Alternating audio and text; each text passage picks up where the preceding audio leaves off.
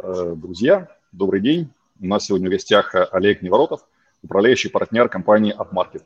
Олег, э, приветствую. Олег, привет. Привет.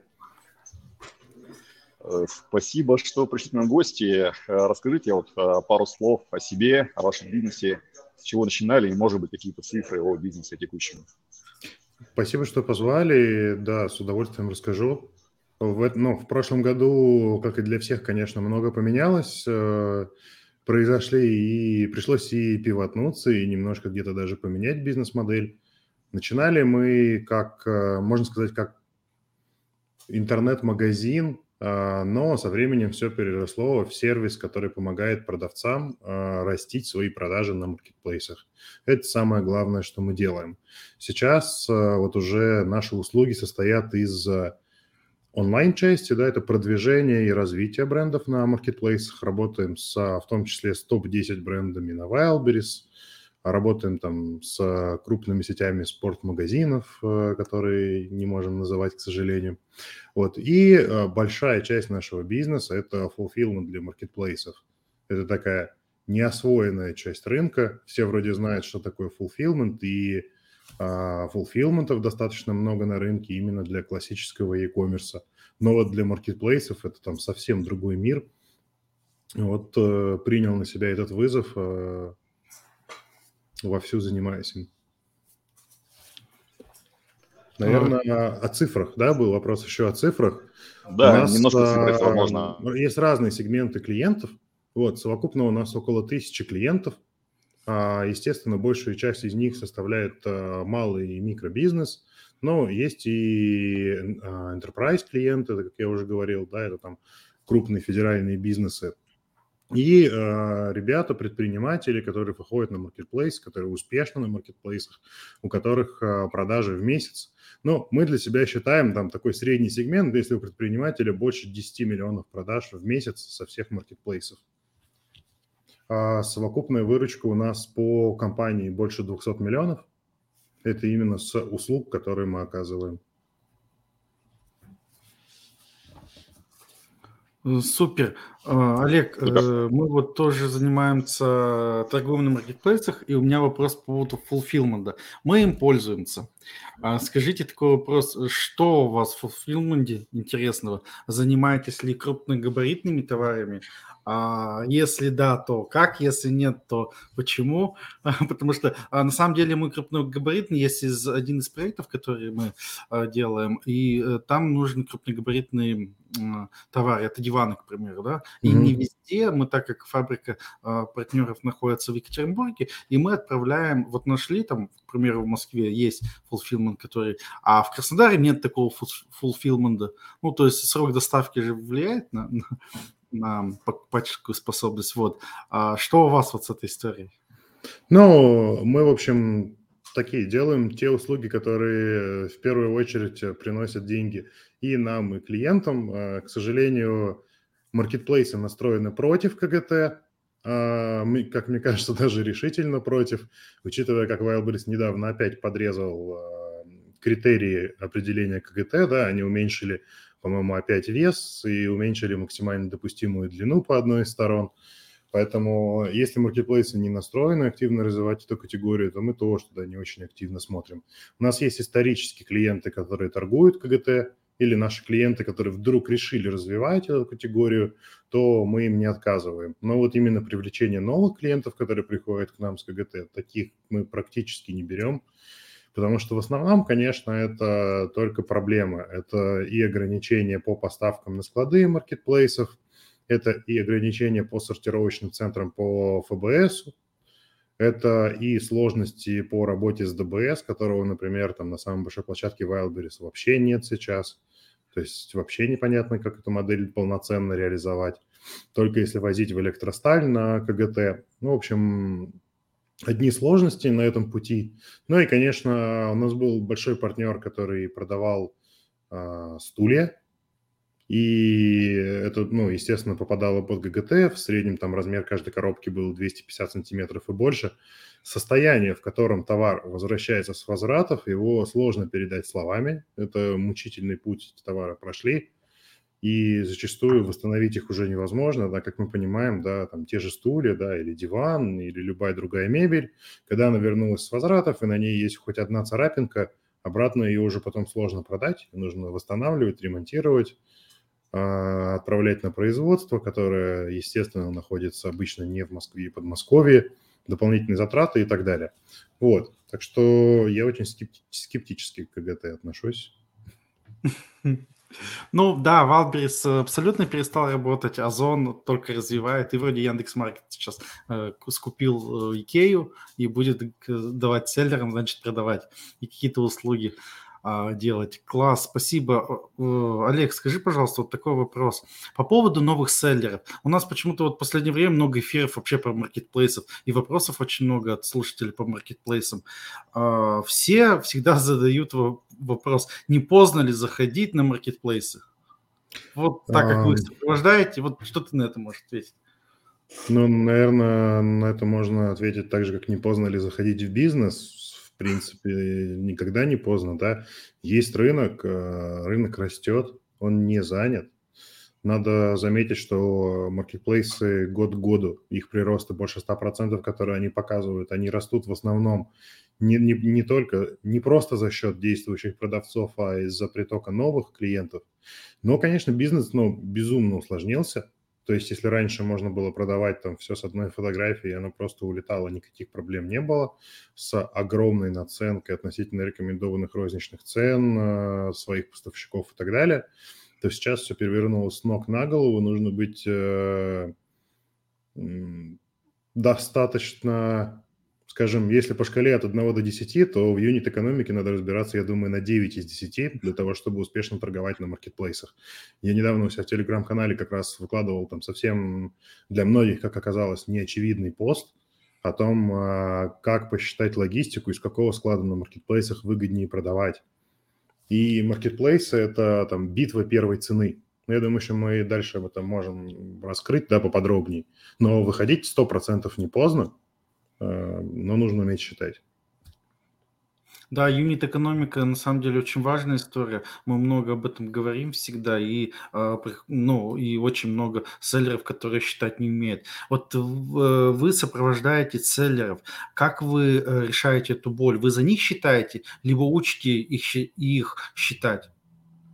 У нас вот наш продукт есть такой стратегия, которая включает в себя весь комплекс вообще услуг, то есть на, мы не закрываем клиента какой-то определенный сегмент, допустим, будем делать рекламу, да, или чисто SEO. То есть наша задача чисто рост его продаж, растить его продажи. И делаем аудит, смотрим, что вообще происходит. Ну, то есть вот базовая история сейчас, да, открывается постоянно, маркетплейс меняет э, тарифы на логистику, и э, я тут считал недавно на примере джинс как раз. Вот если поставлять джинсы в Каледино, если поставлять джинсы в какой-нибудь, допустим, Невина Мыск, который сейчас активно принимает товары и активно маркетплейсово стимулирует, то первое, ну, бесплатное хранение, в отличие от Каледина. Второе, товар будет на полке на 7% дешевле. 7% – это феноменально много для розничной цены. Разница в доставке 1-2 дня. То есть, э, если если мы закажем, по-моему, если бы мы зашли сейчас, то с Каледина доставка была бы в Москве 19-20 число, с Невиномысска mm-hmm. будет 21-22, по-моему. То есть в целом это незначительно, если твой товар на 7% дешевле, и, ну, ты будешь топ-1 в цене э, в категории. Ну, 7% зачастую хватит на маркетинг. Да, ну это же только один шажок, да, то есть это один, одна история, которую можно использовать для уменьшения цены на 7%. Я почему вообще об этом задумался? Приходят клиенты, мы смотрим их категории, говорим, что, слушайте, ну вы продаете там на 25% дороже, чем похожий товар продают конкуренты. Он говорит, да нет, там они просто распродают остатки, ничего, ничего не зарабатывают, э, не может быть такого, они по себе продают а, начинаешь анализировать, и выясняется, что они продают не по себе, продают десятками тысяч штук, и товар у них приходит и приходит. На самом деле просто ребята там фанаты и знают, как оптимизировать там, каждую статью затрат. Условно, вот клиенты, кто у нас обслуживается на фулфилменте, тоже У них есть э, регламент. Мы отгружаем в коробках 600 на 400 на 400 по 12 штук на палете. Мы смотрим, говорим, что зачем отгружать по 12 штук на палете. Можно отгружать по 16. Можно усилить э, палеты уголками картонными. И за счет этого, получается, продав... ну, на 4 коробки больше. Да, это, это сильный прирост с 12 до 16 коробок на одном палете. Мы экономим, получается, и на услугах фулфилмента. Ну, понятно, что для нас это не очень приятная история, но, ну, с другой стороны, чем больше клиент продает, тем нам лучше. Мы экономим на сам, самом размещении на палете, потому что палет тоже стоит денег. И самое главное, экономим на логистике. Когда мы отправляем товар, чтобы сэкономить 7% в Невиномыск, там стоимость отправки палета сейчас где-то 3,5 тысячи-4 тысячи рублей. Ну, выгоднее сделать высокие плотные палеты, отгрузить и тоже сэкономить. Тут тоже можно сэкономить, э, на самом деле, 1-2% на этом выгадать. Потом стоимость расходных материалов, которые клиент использует. Упаковка, которую клиент использует. Иногда клиенты фанатеют от воздушно-пупырчатой пленки и все в нее обматывают. Хотя на самом деле вопрос, от чего, зачем обматывать коробку, эту пленку, если она не спасет. Нужно обматывать товар внутри в нее. Ну, в общем, из таких мелочей, да, оно и складывается. Неэффективное продвижение, неиспользование – запускает рекламу и, ну, абсолютно без там опыта, без использования бидеров. И вот так, ну, одно за одним, раскручивая, да, разбирая бизнес клиента по косточкам, статья за статьей, ну, можно найти 20-25% и понять, что конкуренты в нише, оказывается, зарабатывают, и даже очень сильно удивиться.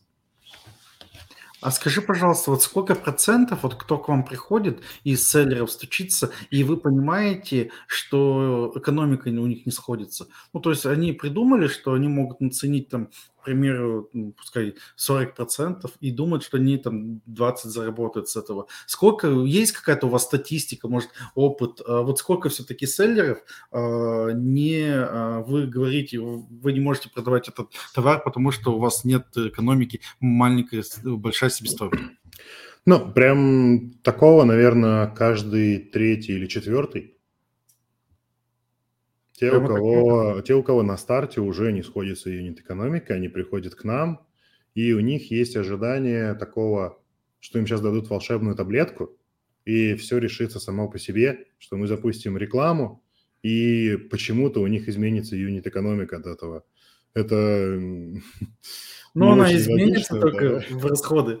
Ну, да, да, да, да, да, да. То есть, ну, они думают, что, видимо, у них постоянная часть затрат об объем продаж размажется, и там ситуация как-то поменяется, да. Ну, понятно, да, что это такие ожидания. Мы стараемся максимально не формировать ожидания, и вначале лучше мы клиенту скажем, что действительно тут не получится с такой ценой, лучше его разочаровать, чем потом поработать с ним месяц или два, он отдаст нам деньги, еще разочаруется в нас. Для нас, конечно, это тоже не самый лучший клиент, да, как для компании помогающей, потому что если лайфтайм клиента 1-2 месяца, обычно это клиент, который mm-hmm. принес тебе только убытки. Ты потратился на его привлечение, там, обслуживание и так далее там, в первые месяцы, а в итоге не заработал. Но основной объем клиентов, который приходит, это клиент, которому ты задаешь вопрос, какой у тебя ценовой сегмент, и они говорят средний плюс. Вот по ответу на этот вопрос можно сразу понять, что человек ну, не понимает, как продавать на маркетплейсах, как, ну, как построить экономику своей работы, как оптимизировать кажд, каждую операцию и так далее. А, скажи, пожалуйста, вот э, такие же услуги оказывают ну, много компаний, довольно-таки сейчас много стало компаний.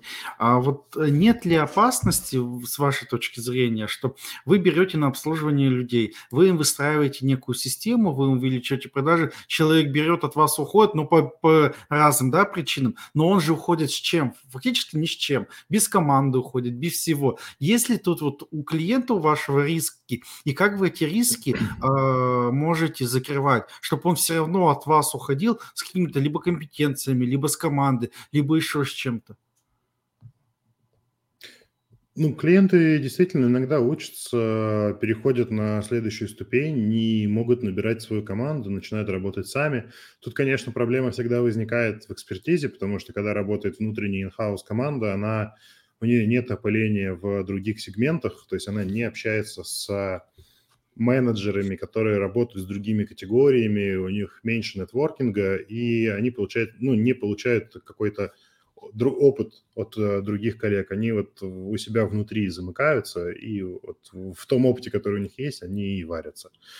Это риск. Но есть клиенты, которые просто вырастают, и мы с ними договариваемся о каких-то других условиях, э, чтобы именно закрывать им уже не стратегические операции, а рутинные операции по управлению рекламой или там по созданию контента и так далее. Скажи, пожалуйста, вот э, от маркетплейсов хочу немного отойти. Вот э, с чего ты начал вообще свой бизнес? Почему ты сказал, что некоторые вот работают, говорят, нам классно там на работе, а почему ты туда ушел? Не секрет, в России бизнес это далеко не мягкая история. И принимать решение каждую секунду, э, что у тебя там люди уезжают, айтишники, либо еще что-то, это довольно-таки непростая история. Почему ты принял вот эту историю? Ну, когда ты принял, как ты это принял? И зачем тебе вообще-то надо? Наверное, по большой ошибке.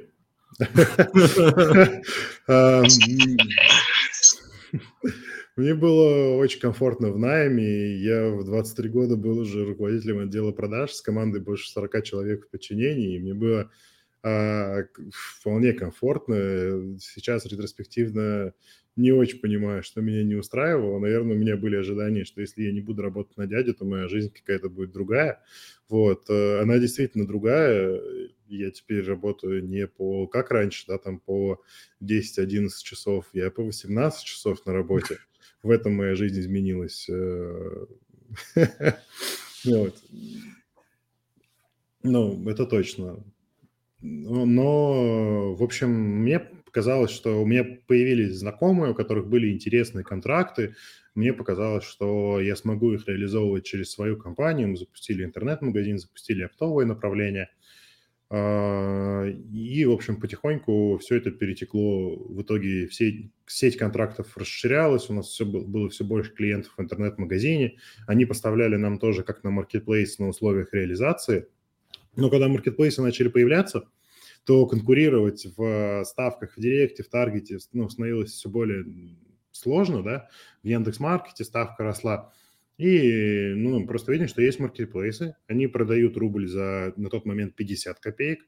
Если они так дешево его продают, значит, мы должны быть там и помочь им а, освоить эти деньги, которые им выделили инвесторы. Мы, в общем-то, это и начали делать. Э, мы были одни из там а, первых продавцов, кто сделали 20 миллионов рублей в месяц, потом делали 30 миллионов рублей в месяц, а, активно росли, до сих пор у нас есть товарное направление, продаем различные товары, делаем кейсы для себя, в общем, обслуживаемся сами же у себя на fulfillment, поэтому торговля для нас такая удобная ниша. Ну и много сервисов вокруг маркетплейсов, которые выросли из торговли – то есть имеют эту экспертизу и имеют команду и просто развивают это на то, чтобы помогать другим продавцам. О, супер. Ну, то есть, э, чтобы идти в свой бизнес, надо подумать. Ну, я думаю, да. Но есть люди, ну, во-первых, есть люди, ну, есть люди, которые думают, что им станет реально легче. Легче не станет. Ну, станет точно сложнее, будет больше вопросов, больше волнений и тревог. Вот. А с другой стороны, больше там, возможностей да, для раскрытия какого-то своего потенциала, для создания своего продукта, ну и, в общем, по пирамиде Маслова немного раскрыться, да, не только там финансовые потребности закрыть, а еще и в признании, уважении и так далее. А в этом, наверное, точно есть плюсы. Э, но не все, да, финансово заработают. В общем, я здесь особого такого а, эйфории и оптимизма не испытываю. Кому-то повезет, кому-то не повезет. А... Ну, это да, кто учится. А, Олег, скажи такой вопрос. А, как как развиваешь, где учишь, чему учишь, может быть, э, дашь советы, где получать информацию. А, у вас э, интересный бизнес, э, видно, что нужна серьезнейшая компетенция сейчас на маркетплейсах по-другому нельзя. А может быть, знаешь, кому пойти поучиться нашим зрителям, еще что-то. Я тут, да, учиться нужно у коллег с рынка. По маркетплейсам есть комьюнити, они делятся обычно по твоей выручки ежемесячной. То есть есть комьюнити для продавцов там от миллиона рублей, от 10 миллионов рублей, от 50 миллионов рублей в месяц. И в основном весь обмен опытом, он идет внутри этих комьюнити. И, скажем так, у нас вот есть комьюнити продавцов, которые делают больше 50 миллионов рублей в месяц. Мы там с коллегами общаемся, проходят мастер-майнды. И это общение, оно у некоторых даже ниши совпадают. Но за счет того, что комьюнити маленькое, мы обмениваемся опытом внутри, то весь объем категории, как бы и владея, владея всей этой информацией, которая у нас есть, мы забираем основной объем в тех категориях, где работаем. И конкурируем между собой на понятных условиях, с договоренностями и так далее, и честно. А, а весь остальной объем уже забирают другие продавцы из там сегментов пониже. Но там коллеги из 10 миллионов плюс, допустим, там тоже определяют определенный сегмент. Из миллиона плюс ребята борются за определенный сегмент, да, за определенную часть там поисковой выдачи. Но все знания в основном, они за счет нетворкинга и вот этого комьюнити. Нельзя сейчас пойти к кому-то учиться, пойти там учиться к Леву Шевченко или к Паше Шевченко и э, пройти курс наставничества, и сейчас все полетит. Все равно всегда понадобится вот этот нетворкинг, ну, получение знаний от коллег с рынка. Слушай, классный совет. Я на самом деле э, первый раз слышу, что люди там советуют нетворкинг. Слышал, что это как один из инструментов, и мы тоже пользуемся, участвуем там, вот у нас бизнес-клуб есть. А, но вот первый раз слышу, спасибо за совет. Он прямо такой очень интересный. Я, наверное, добавлю, что мы там одни из авторов программы по маркетплейсам в Нетологии, в Скиллбоксе, и в PPC World, в Edison, много где, в общем, а, наша компания участвовала как автор и много наших спикеров. Но это стартовый шаг, то есть это то, с чего можно начать. Но дальше знания можно получать только самому, читая чаты и ну, развивая нетворкинг. Супер. А скажи, пожалуйста, как свою команду обучаешь? Ну, не секрет, что там Валбриш с личного кабинета изменил. Ну, то есть каждый месяц на маркетплейсах, если там работать э, даже пускай на трех основных, да, скажем так, то это у одних одно выходит, у вторых второе, у третьих третье. Как быть э, всегда вот именно ваш коллектив, те ребята, которые э, сопровождают бизнес, как быть в теме постоянно? Ну, они, во-первых, естественно, внутри обмениваются опытом, какие изменения проходят, это происходит сразу у них внутри обмен опыт опытом. Плюс ребята постоянно читают точно так же телеграм-каналы и в комьюнити, и все интересные изменения присылают друг другу. И мы видим это там в наших чатах внутри. Ну и, естественно, внутри программы обучения, то есть мы берем, э, мы в том числе нанимаем стажеров, которые приходят к нам э, из, например, нетологии, и э, ребята проходят через нашу программу обучения, проходят аттестации, и начинают работать там с клиентами, которые только выходят на маркетплейс, помогают им с базовым функционалом, с регистрациями и так далее. И дальше с э, уровнем роста их опыта они проходят следующие этапы аттестации, повышают свой грейд внутри компании, получают новых там более сложных клиентов, и вот этот каждый новый кейс для них, да, это то, на чем они получают дополнительный опыт, за счет этого опыта они растут. Но не могу сказать, что это там супер масштабируемая история, и сейчас это можно на конвейер запустить. Все равно сильно зависит от человека. У нас есть э, такая история при найме, что наши HR внутри и HR-команды, которые мы используем э, на аутсорсинге, что мы ищем идейных людей. То есть у нас вся команда, она идейная, это люди, которые ну, заряжены тем, чтобы клиент рос, тем, чтобы его показатели росли, и ребята работают э, я не люблю переработки, но, к сожалению, иногда там, да, ну, два, реальные ночью отвечают, в общем, практически 24 на 7. Это плохо стратегически для команды с точки зрения выгорания, вот, но при этом есть вот этот показатель для нас, да, идейности, то есть быть за бизнес. А, Олег, скажи, пожалуйста, такой вопрос. Вот, а, есть ли какие-то инновационные технологии в fulfillment у вас, чем можно поделиться, погордиться, либо, может быть, что вы придумали уникальное, а может быть, вы сделали по классике?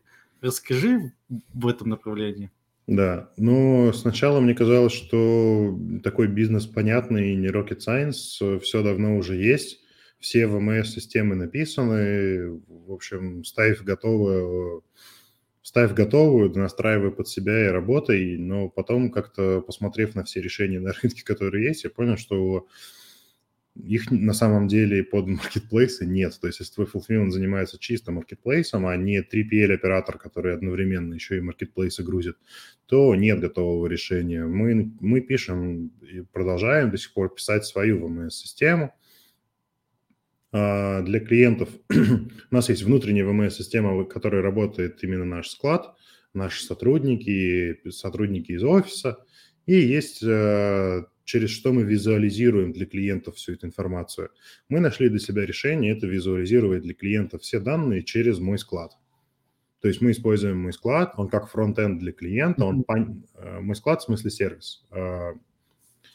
Он э, для клиентов понятен, большинство предпринимателей на маркетплейсах его знает, поэтому у нас наши VMS с ними есть коннекторы, мы передаем туда всю инфу, все подгружается, а мой склад делает для, для, за нас, получается, уже часть в виде показателей, которые может клиент посмотреть, построить на лету оборотно-сальдовые ведомости, а, удобные там вложенность документов, все красиво оформлено и так далее.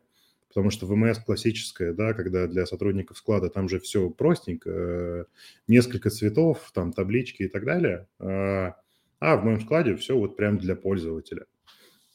Поэтому для пользователя склада у нас внутри своя ВМС.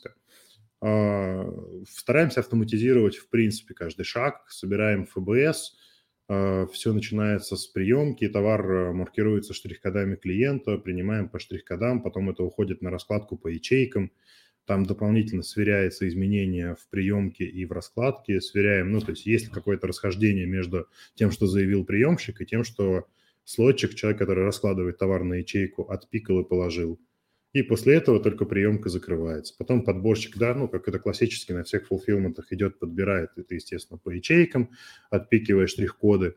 Это попадает потом, естественно, это контроль за счет отпикивания штрих-кода, что товар верный. Дальше э, у нас у каждого заказа, который мы отгружаем, уникальный штрих-код наш внутренний. Он э, начинается на UPM, и там дальше цифры.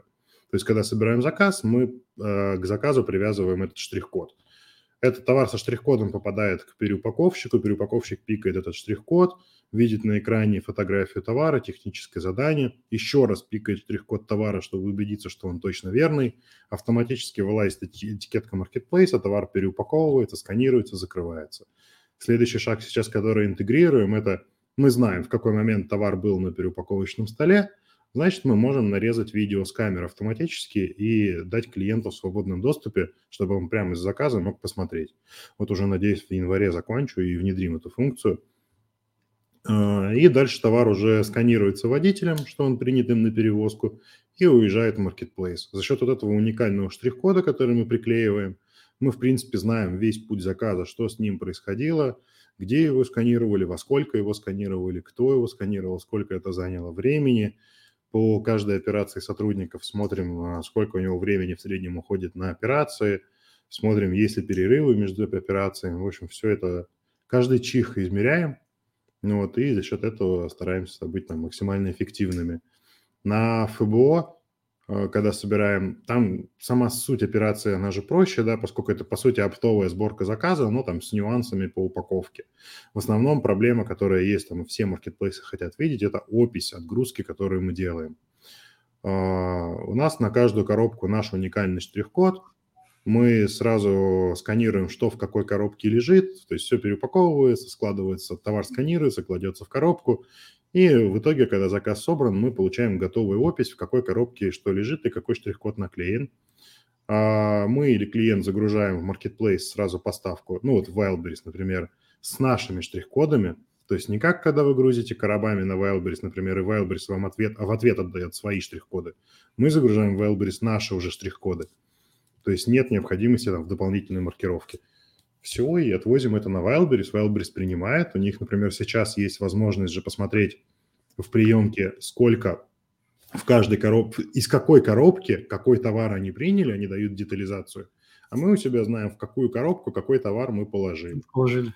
Мы это, да, если есть какие-то расхождения, мы это сверяем, смотрим, в какую коробку они, допустим, почему-то не отсканировали. Иногда видим, кстати, что они не заморачиваются, шпарят, как будто бы они все из одной коробки приняли. Что физически невозможно, когда ты отправляешь 10 палет. Вот. Ну, и там на самом деле есть чудеса приемки. Все почему-то думают, что на... Многие клиенты думают, что на маркетплейсах все так идеально, там такие идеальные приемщики, и они не могут ошибиться. Постоянно ошибаются маркетплейсы. Иногда выкупаем партии товара, чтобы это проверить и доказать. Ну, тут просто надо понимать, что там тоже обычные люди работают, причем не на самых лучших финансовых условиях они там работают, и поэтому они также могут ошибиться. Но, в общем, стараемся сделать максимум, что можно автоматизировать, э, чтобы избежать вот этих типовых ошибок и проблем, которые возникают на маркетплейсах. А, супер. Подробная инструкция. Слушатели могут прямо брать, открывать fulfillment.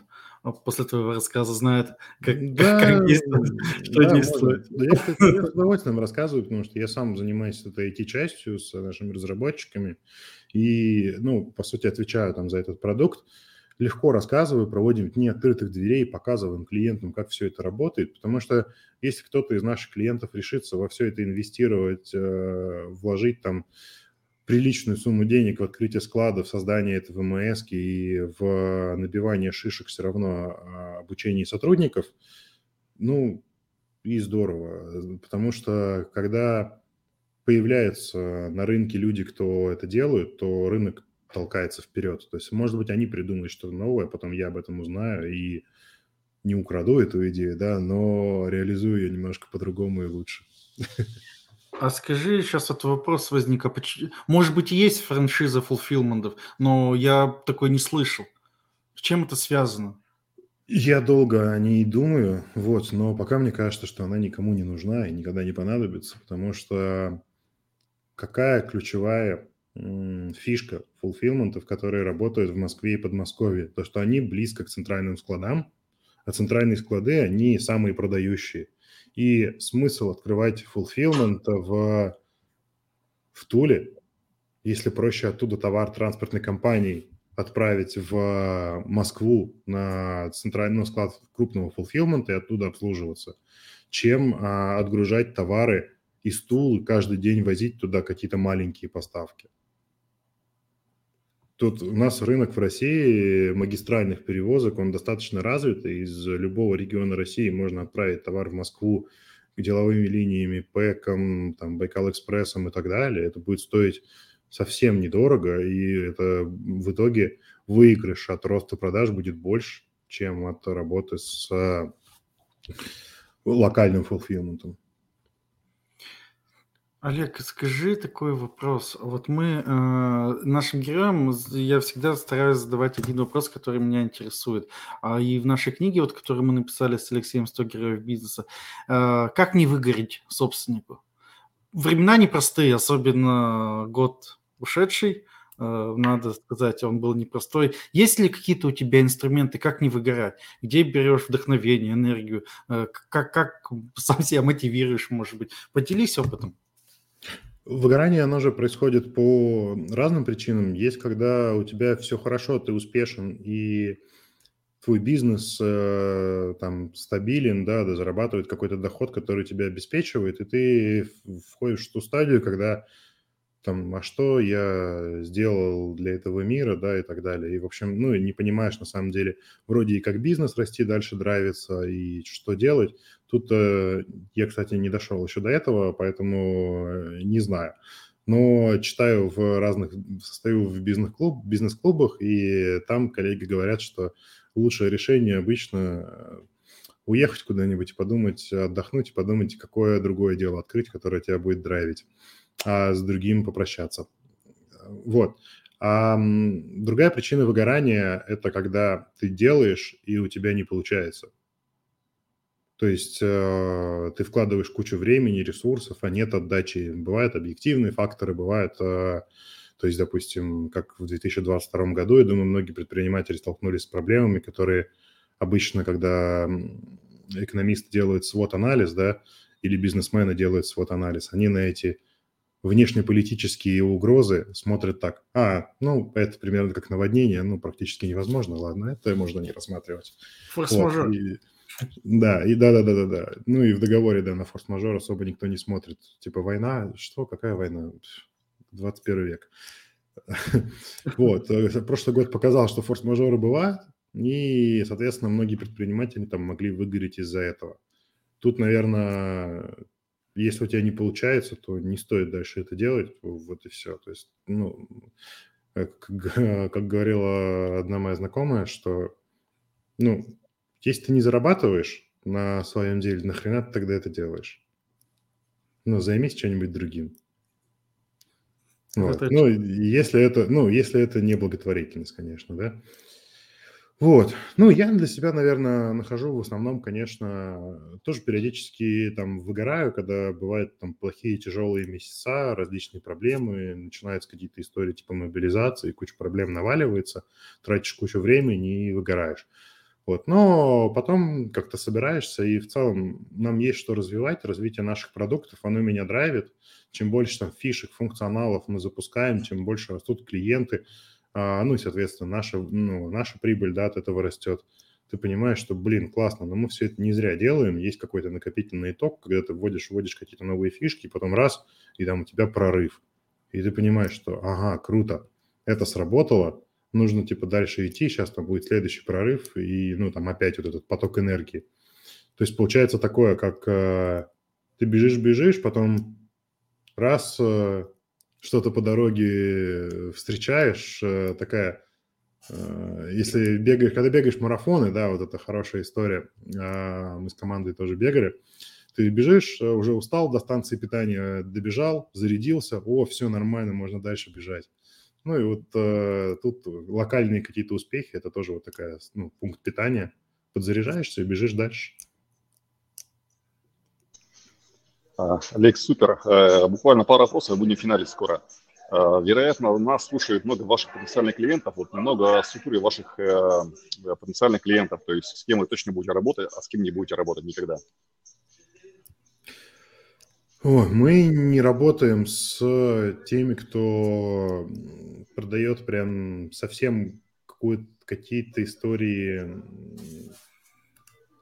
что-то на стыке нелегального, да, такое. Ну, вроде можно продавать, но на самом деле это там нелегально.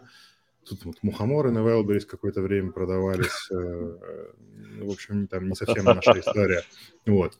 Но в основном наш, наш клиент, тот, кому мы можем помочь, с тем будем работать. Ну, и то есть мы, мы делаем его аудит, смотрим, можем помочь, значит, берем. Если смотрим и понимаем, что у клиента там товар не в рынке или категория какая-то, которая клиновые подшипники, которые ну, невозможно продавать на маркетплейсах, но нет там еще этого рынка, он не создастся чудом, но клиент говорит, давайте сделаем там SEO и маркетинг. Ну, мы понимаем, что это бесполезно, он потратит деньги, потом уйдет от нас с негативом, то такого мы не возьмем.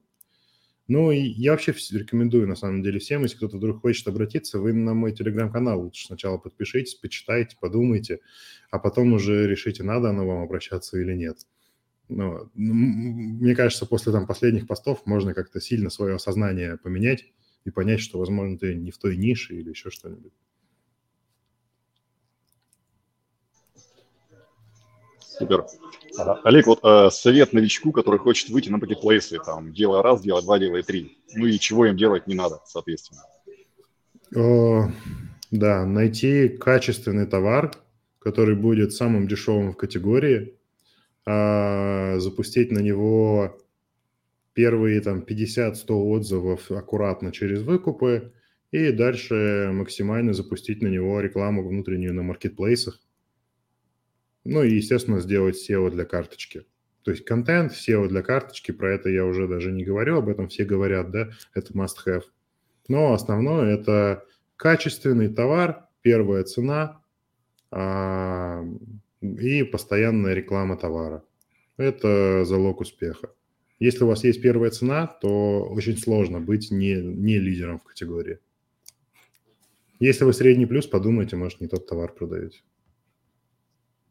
Ну да, цена важна. Ну, у нас есть кейсы, в смысле клиентов, где они приходят с очень классным товаром, и мы на третий месяц выходим на 20-25 миллионов выручки. Но у них ну, первая цена. При условии, что есть, есть количество товара. То есть проблема Конечно. же у многих производителей, а, что товар заканчивается, и все ваши усилия, а, рейтинг карточки понизит, понизится. Да, да. Но если нет товара, то тут тоже вопрос, зачем выходить на маркетплейсы, да. То есть ко мне приходит иногда на консультацию, у меня довольно дорогая консультация, я сразу спрашиваю, есть ли у вас товарный запас, потому что если его нет, да, или вы не можете товар быстро производить и допоставлять, то вы просто потратите зря деньги и на выход на маркетплейс, и на мою консультацию. То есть, да, товарный запас – это очень важно. Он либо должен быть в наличии, либо ты должен понимать, как быстро его пополнить, как быстро его произведет твое производство или твой поставщик, или контрактное производство, с кем ты работаешь. Супер. А, Все, вы будете финалить. Олег, спасибо большое, что к нам пришли в гости. Мне очень понравилась такая теплая, живая, интересная, динамичная встреча. Спасибо и хорошего дня. Спасибо, что позвали. Было очень интересно. Надеюсь, некоторые мои ответы никого не разочаруют. Все, Олег, спасибо. Надеюсь, э, через какое-то время снова встретимся и обсудим более новые успехи. Спасибо, спасибо. До встречи. До встречи.